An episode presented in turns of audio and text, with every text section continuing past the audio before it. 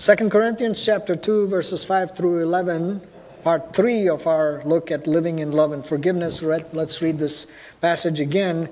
Verse 5 onwards if anyone has caused grief he has not so much grieved me as he has grieved all of you to some extent not to put it too severely.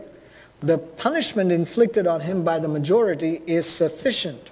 Now, instead, you ought to forgive and comfort him so that he will not be overwhelmed by excessive sorrow. I urge you, therefore, to reaffirm your love for him. Another reason I wrote you was to see if you would stand the test and be obedient in everything. Anyone you forgive, I also forgive. And what I have forgiven, if there was anything to forgive, I have forgiven in the sight of Christ for your sake, in order that Satan might not outwit us. For we are not unaware of his schemes. So far, we've learned that obeying the Lord to live in love and forgiveness versus living in offense and bitterness is for our good it actually is beneficial for us to live like this. This is not just, ah, oh, yeah, I want to live in love and forgiveness. This has actual benefits for you. There are numerous benefits for us individually and collectively when we extend forgiveness and when we receive forgiveness. It cleanses us, it allows us to live in peace.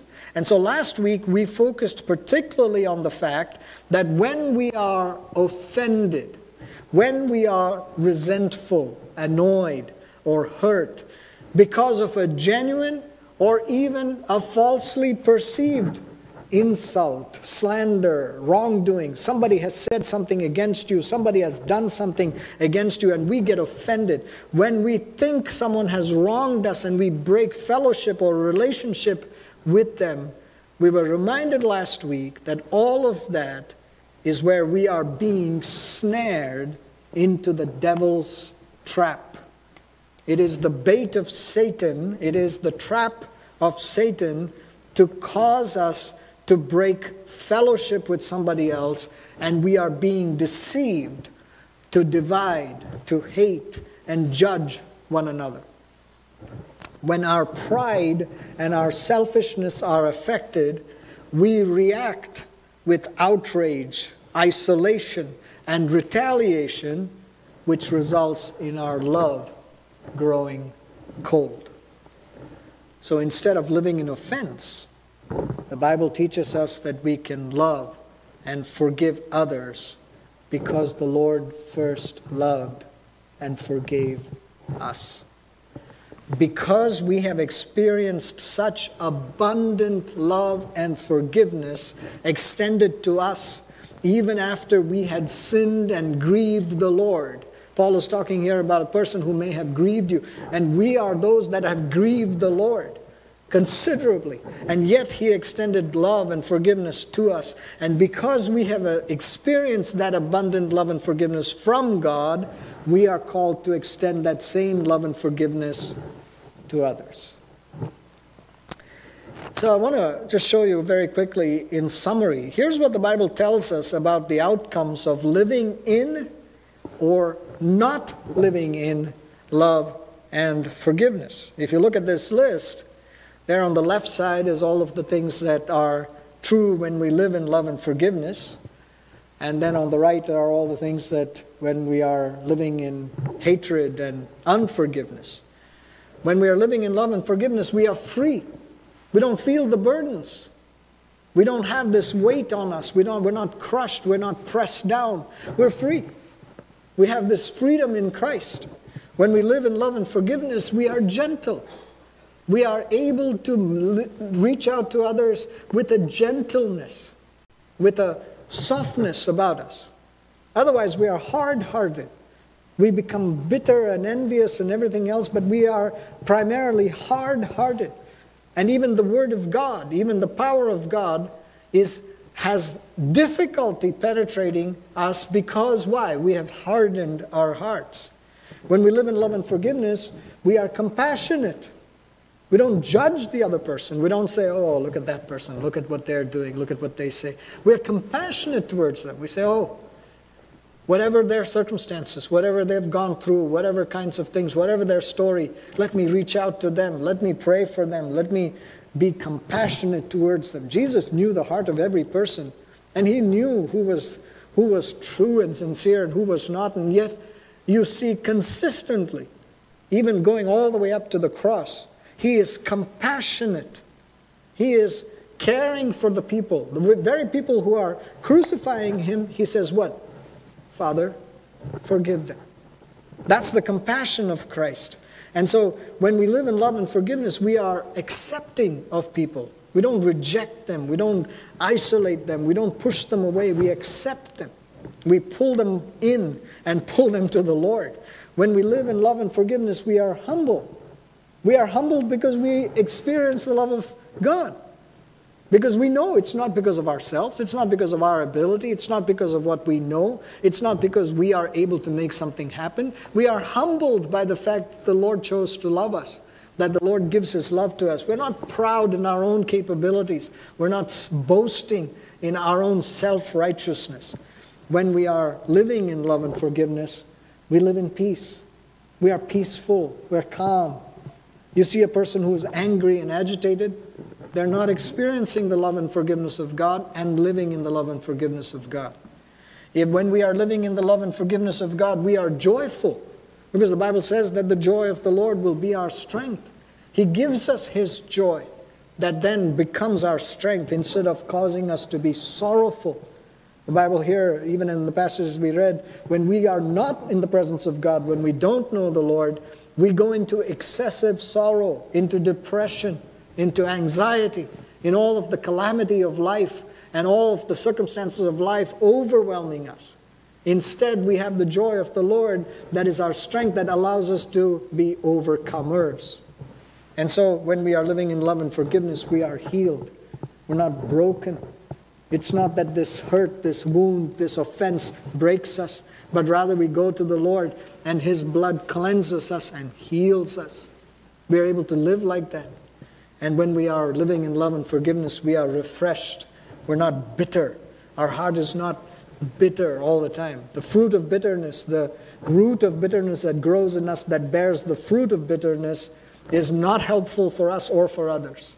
If you're a bitter person, if you're always angry, if you're always irritable, if you're always resentful, if you're always living like that, it'll just eat you up and it'll destroy the people that you are associating with too. And so the Bible says that when we come to the Lord, when we live in Him, He refreshes us. He gives us living water.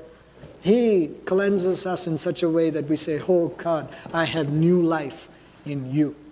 That's the promise of the Lord. Now, you don't need any explanations to recognize that interacting regularly with others who are living in love and forgiveness is a whole lot better for your spirit, soul, and body than if you're interacting regularly with those who are living in hatred and unforgiveness. Just imagine if all the time you were living with people who were on the right side there of that, of that list. Right? If all the time you were interacting with people like that, and there are people in, in our lives around us who are, who are in that kind of circumstance in the workplace, in their families, in their, you know, in all the places that they're going to. This is their environment all the time. And that there's no doubt about it that that will hurt you in your spirit, in your soul, and in your body. But we are people who are called to be a church, the body of Christ, who live on that left side, who live on that column, right? Who are living in love and forgiveness. But the only way we can build a community that is characterized by love and forgiveness is if, as the Bible directs us, we are personally committed to remain humble, to be slow to anger, to be quick to listen, to keep no record of wrongs, to be willing to forgive even when it means that we will be hurt or taken advantage of, and to overlook offense. And again, as the Bible makes clear, we cannot sustain that kind of humility, calmness, other centeredness, and peace unless we are completely dependent on the Lord. I'll make this mention here and we'll come back to it at the end. That left side, that column there, is entirely dependent on us knowing the Lord Jesus. We cannot live like that. We try to do things and to be good to people, and all of that is our horizontal sort of relationships. But unless that vertical relationship with the Lord, unless we know the Lord and are living with Him and know Him to be transforming us, you can't live like this. To live in love and forgiveness, we must be related to and reliant on a perfect God who loves and forgives us perfectly. As we depend on God, our love for Him grows. We obey willingly, we imitate Christ, and we are transformed into His image by the renewing of our minds, by the refreshing of our minds. Now, when Paul writes here in this passage that we ought to forgive and reaffirm our love for the one who has grieved us, what does that look like? In practical terms, what does that mean? How do we reaffirm our love for somebody who has offended us? It means that we must take deliberate action to love and forgive. Forgiveness happens when we intentionally and voluntarily allow God to change our feelings and our attitude regarding an offense or wrongdoing. We let go of negative emotions such as revenge. I'm going to get back at this person. And we deliberately forgive the offender.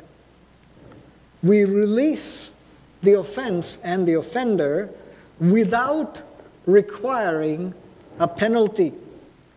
Forgiveness, then, is a choice, a decision, not a feeling. Your feelings would not say to you, yeah, you should forgive. Your feelings will be, I should not forgive. But you make a decision and you're saying you're making a commitment to say, I will forgive by the power of the Lord Jesus. Forgiveness is our choice. And when we forgive, we're not judging the other person's sin. That is left between them and God. Instead, we are dealing with the outcome of their sin.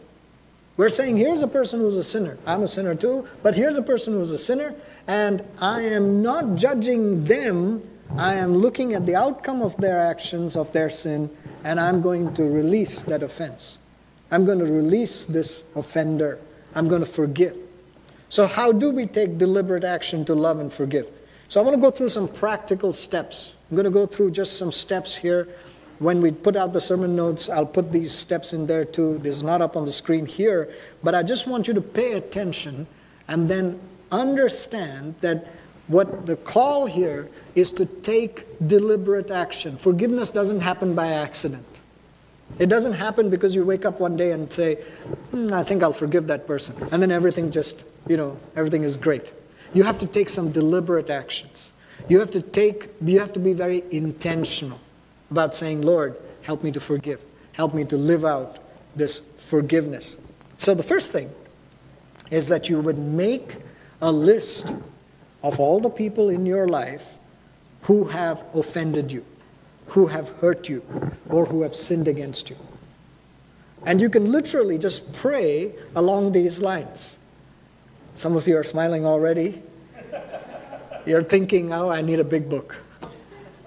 No, no, I, don't, don't think like that. Pray along these lines Heavenly Father, please bring to my mind the people you want me to forgive and put on this list. Maybe it's three names, maybe it's five names, but just ask the Lord and say, Lord, help me right now, very deliberately, to list out these names. Maybe it's more than five names. But don't, don't be overwhelmed by that. Maybe there's been hurt for 20, 30, 50 years in your life. Maybe there's hurt from another church. Maybe there's hurt from your family members, close family members. And you start to write down this list and you start getting angry. And you feel the pain. All those things that you had put aside for some time, that you said, Oh, I'm not even going to think about this. You start praying like this, and all, all of a sudden, all these emotions start coming up. But again, that's just the first step to say to the Lord, Lord, you show me who I need to even list out. Make a list. Then, List the actual offense, the hurt, or the sin done to you by that person. Be specific, but you don't have to be exhaustive. You're not trying to go back 10 years and say, on April 2nd, you know, 1995, they did this to me. You know, this is not the point. You're just, again, saying, what is it that I'm specifically hurt about? What are the one or two or three things that, that this person has really hurt me?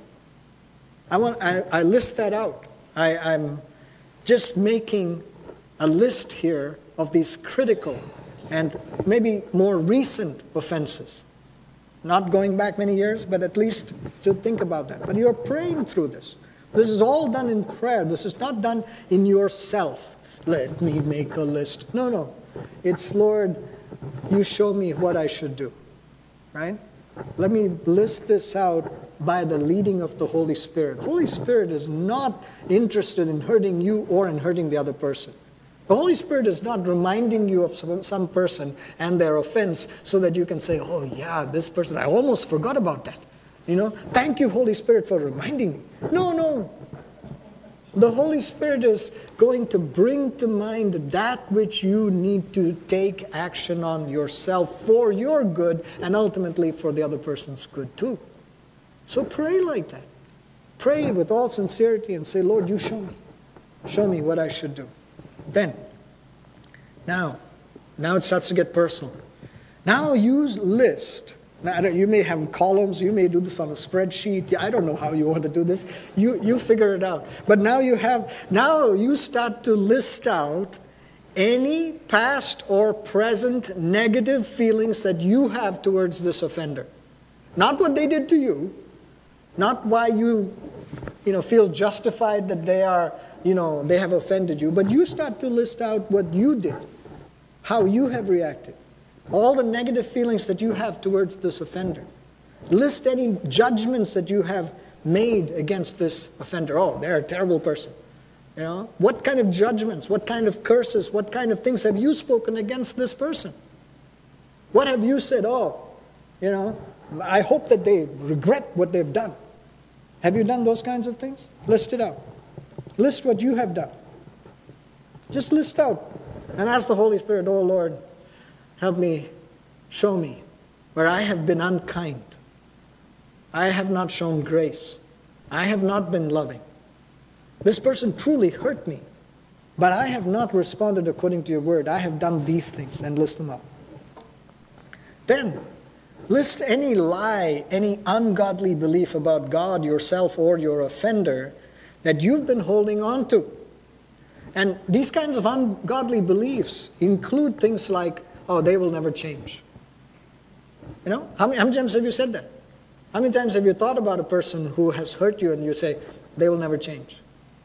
Or you say, uh, I don't think I can ever forgive them. Or you say, God, you're not fair. How come this person got away with this? They hurt me, they did this, they spoke to everybody else. Everybody thinks that they're doing the right thing. Everybody thinks I did the wrong thing. I kept quiet. You're not fair, God. Every one of those statements are ungodly beliefs because the Bible has a counter to every one of those statements. The Bible doesn't say do all of those things. The Bible doesn't say things will never change try your best, things will never change, but at least you'll feel better. No. Bible says that the Lord can transform, and He does. So when we list out our ungodly beliefs, we're saying, Oh Lord, here's all the ways in which I have been thinking that are contrary to the Word of God. As you're doing this, as you're praying like this, you have to decide, you have to determine not to get back at the offender.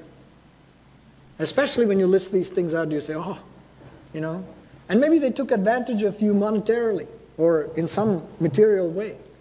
You don't say, oh, they owe me, you know, $3,232.15. I'm going to get that back. Know, don't, that's, this, that's not what you're doing. So you're not looking to get back at them. You're not looking to demean them. You're not looking to verbally attack them.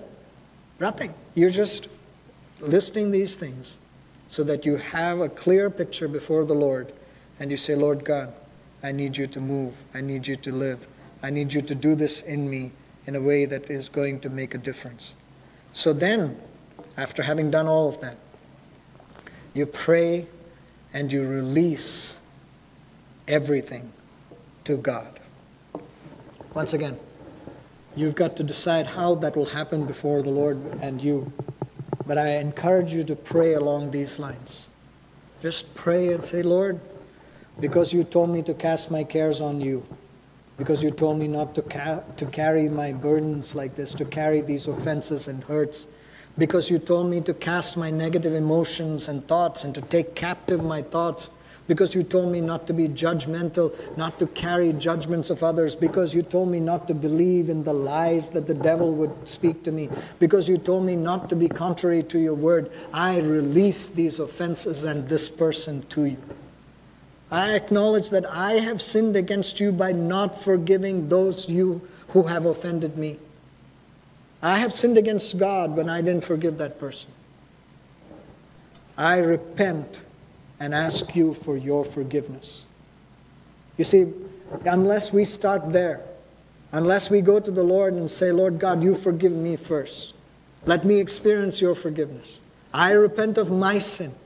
How in the world are you going to be able to show forgiveness to the other person? How in the world will you pray for that person to be able to come to the Lord, to repent, and to be restored?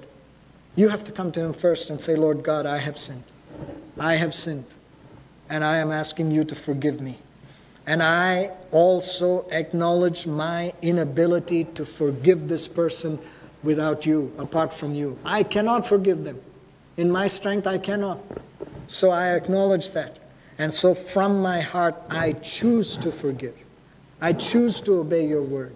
I choose to reaffirm my love to this person. I bring under the blood of Jesus all that they have done wrong to me. I release this person. They no longer owe me anything. I remit their sins against me. I pray that your forgiveness will come to those who have sinned against me. I ask that you bless them and lead them into a closer relationship with you. You're not just praying for yourself, but you're praying truly, sincerely.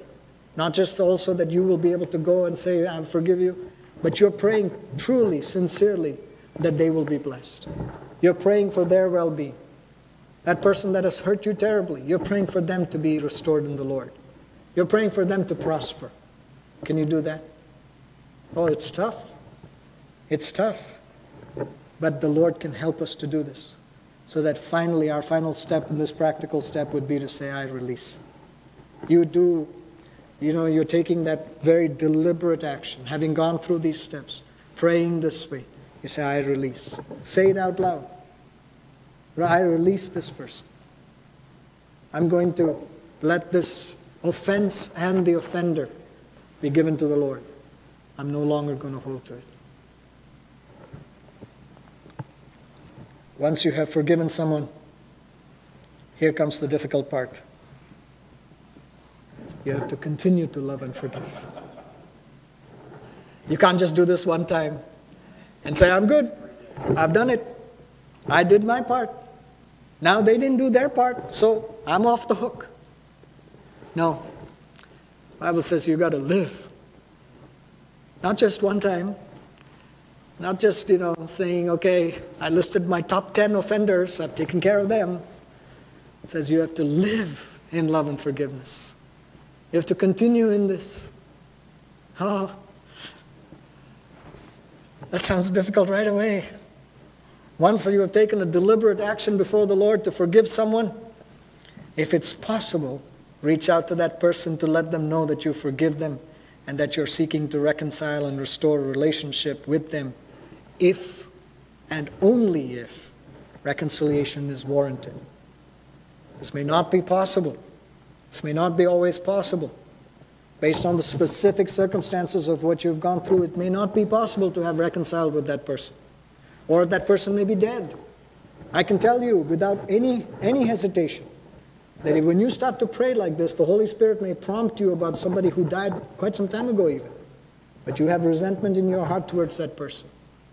Maybe a close family member, maybe a friend, maybe somebody else. And you need to even, even if that person is dead, to say, Lord, I, I, give away this offense. I cast this on you. I don't want to keep carrying this. And you're, you don't have an opportunity to reconcile directly with that person, but you have an opportunity to let go of the offense. And so, as you come to the Lord in these ways, if the person cannot be reached, if the person does not respond to you, you may not have an opportunity to reconcile. But, and, and by the way, when you reach out to somebody and you say, hey, I, I, I forgive you. I'm so, you know, I'm, I'm, I've gone to the Lord, I've prayed, and the Holy Spirit has, has cleansed me, and I forgive you. They may not accept your forgiveness. They may say to you, What do you mean that you forgive me? You're making it sound like it's my fault. You're the one who hurt me. You're the one in the wrong. So who are you to come and, you know, say, You forgive me? In fact, if you read articles and you look at the things around you, there's a whole psychological and other kind of therapeutic and other kinds of charge against the church that says, oh, Christians are making themselves feel like they are somehow better than. To say, oh, I forgive you. This is not, this is not what the Bible is talking about. It's not so that we would be better than somebody else. We would present ourselves like that. See, I'm such a good person that I forgave you. No. This is sincerely, genuinely coming to that person and saying, you know, whatever wrongs there have been, the things that I have committed to you, I, I, I ask you for your forgiveness. But those things that hurt me and offended and did all that, I forgive you too. It's to come with that tone, it's to come with that humility, it's to come with that love of the Lord. And sometimes when we go to the person, it just may be a wrong timing. Don't just rush. Don't, don't just rush to somebody and say, I forgive you. You know, maybe the wound has just taken place yesterday. Maybe you need to wait a little bit. Maybe you need to wait on the Lord. You need to receive that cleansing. You need to let the Lord speak to that person. And then you go as the Lord would lead you and you say, Let's have a conversation. But all this has to be done because you're paying attention to the Lord. But here's the important point for you to remember whether you can or you cannot connect with the person, whether you're able to reconcile or not, whether they accept your forgiveness or not, or even if you never see them again in your life, do all that you need to do from your side.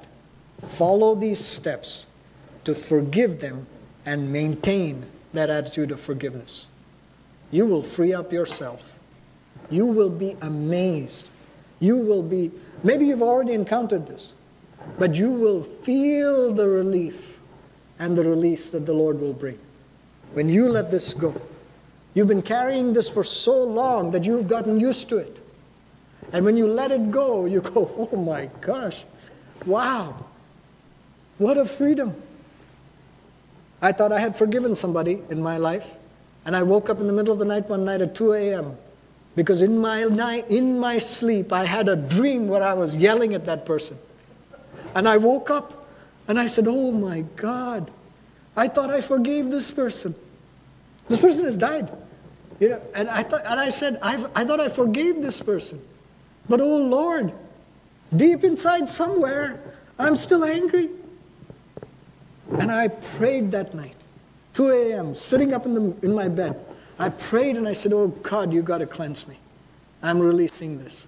All the things that this person did, all the things that this person said, all the people that this person influenced. Oh, I give it all to you, Lord. I forgive. I genuinely, sincerely forgive. And I ask you to come and have your way. I've never had that issue since then. It's been many years now. But I praise God for the freedom that He brought in that regard. That doesn't mean I'm right with every single person in my life, but at least with that person, oh, there was a freedom. There was a release. Oh, praise God. So when I'm saying this to you, I, I, often say this to you, but when I say these things to you, it starts first with me, right? I, I, I have to live this out. I have to pay attention to this. And that means that we have to maintain love and forgiveness. We have to live in love and forgiveness. Now, I need to go through a few more points here. Let me just tell you some of the difficulties that we encounter. I'm going to move through these things very quickly, This is just simply to make the point. We'll talk about a little bit more about this on Wednesday during the sermon discussion. But the difficulty that we face in maintaining forgiveness, in living in love and forgiveness, is because of some very legitimate scenarios. And, and I'm not minimizing any of them.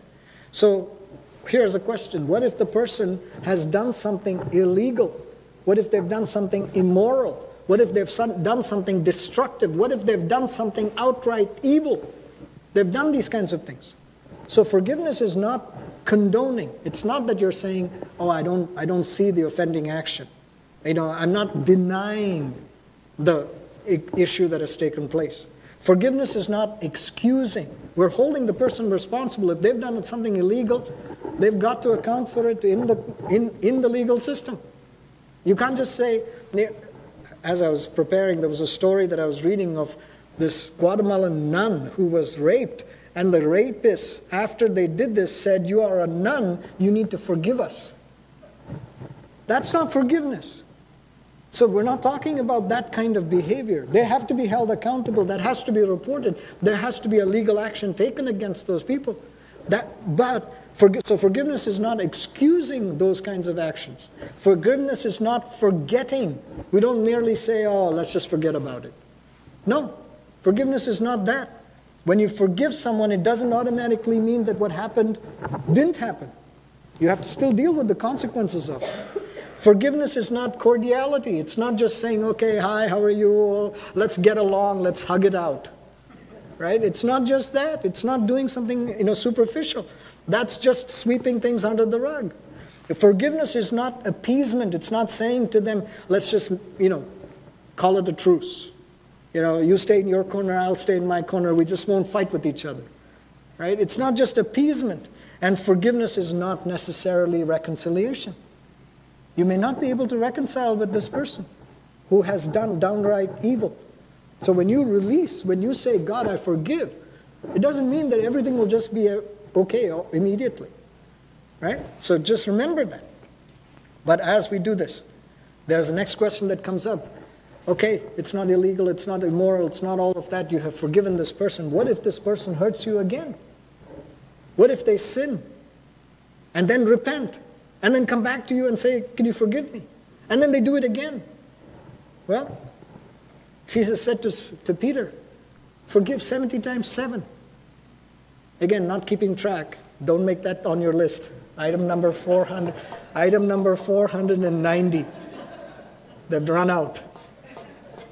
491, no forgiveness. He said, Forgive 70 times 7 as the ultimate extent, as the limitless way in which you have to live in love and forgiveness. That you would be willing to say, I don't keep a record of wrongs. I don't know if this person hurt me 10 times or 10,000 10, times. I will forgive. What if the person never changes? You entrust them to God. You continue to pray for them. You continue to reaffirm God's love for them you continue to reaffirm your love for them? And what if, when you forgive, your feelings don't change? What if you still feel angry? What if you're still waking up in the middle of the night remembering your anger? What if your emotions are still affecting you? Your feelings may not change very quickly, but you've got to trust God. The one that transforms us by the renewing of our mind will affect our emotions also. He works in our spirit and our soul, our mind, our intellect, our will, our emotion, our memory, and in our bodies. All those damages that have been caused in your body because of anxiety, fear, anger, resentment, all that stuff working in you, God is able to heal that too. But it'll take us depending on Him and being patient in Him and saying, Lord God, let my emotions come in line with what you want. You know, all these things that I'm saying to you, I want to close with this that we respond and apply the Word of God that we have heard by being led of the Holy Spirit. Forgiveness paves the way to freedom in all other ministry and relationship areas. It breaks the negative spiritual bond between individuals or groups releasing both sides into freedom. If you're not living in forgiveness, you will find it impossible to minister to others effectively or to receive ministry yourself. Let me say that again. If you're not living in love and forgiveness, you will find it very difficult, really impossible, to minister to somebody else or to receive ministry. You will find these barriers are hindering you and affecting you. If you're not living in forgiveness, in love and forgiveness with one person, you will find that it ends up affecting your relationship with all others. It'll have a negative influence. And so I want to encourage you that this morning you respond to this word by saying, Holy Spirit, you got to live in me. You got to move through me. You got to make this change in me. You got to transform me. For my sake, yes, but for the sake of this person, for the sake of the body of Christ. We are called into fellowship as the children of God who are united in the same Heavenly Father. And yet, churches have split, people have divided. We have come against each other, biting and devouring and being nasty to one another, when instead we should be living in love and forgiveness. The church should be characterized by that, and the church should be recognized for that. Will we do it perfectly? No. But think about how much has been caused by offense. How many things have happened not because of true doctrinal differences, but because of personal offense. How many things have broken apart and divided in our families? And like I said right at the beginning, it is the devil's snare. It is the devil's scheme. It is the devil's trap. Why? Because the devil wants to kill, to steal, and to destroy. The devil wants to destroy our families. The devil wants to destroy the church. The devil wants to destroy communities. What is the antidote? What is the counter to all of the things that the devil would do? It's not in our strength. It's for us to come back and depend on the Lord Jesus and to say, Lord God, because you have loved me, because you have forgiven me, because you have been good to me. Oh Lord God, help me to do this. Help me to do this. Help me to live in love and forgiveness. Oh, church, this is my prayer for our church. This is my challenge to us as a church that we would live like this, that we would love like this, that we would forgive like this. This week, maybe it's only one person that you will set something right with. Maybe it's more, maybe 10, maybe 20, I don't know. But this week, apply this word and say, Lord God, you got to help me. You got to help me to lay all these burdens down. You got to help me to cast my cares.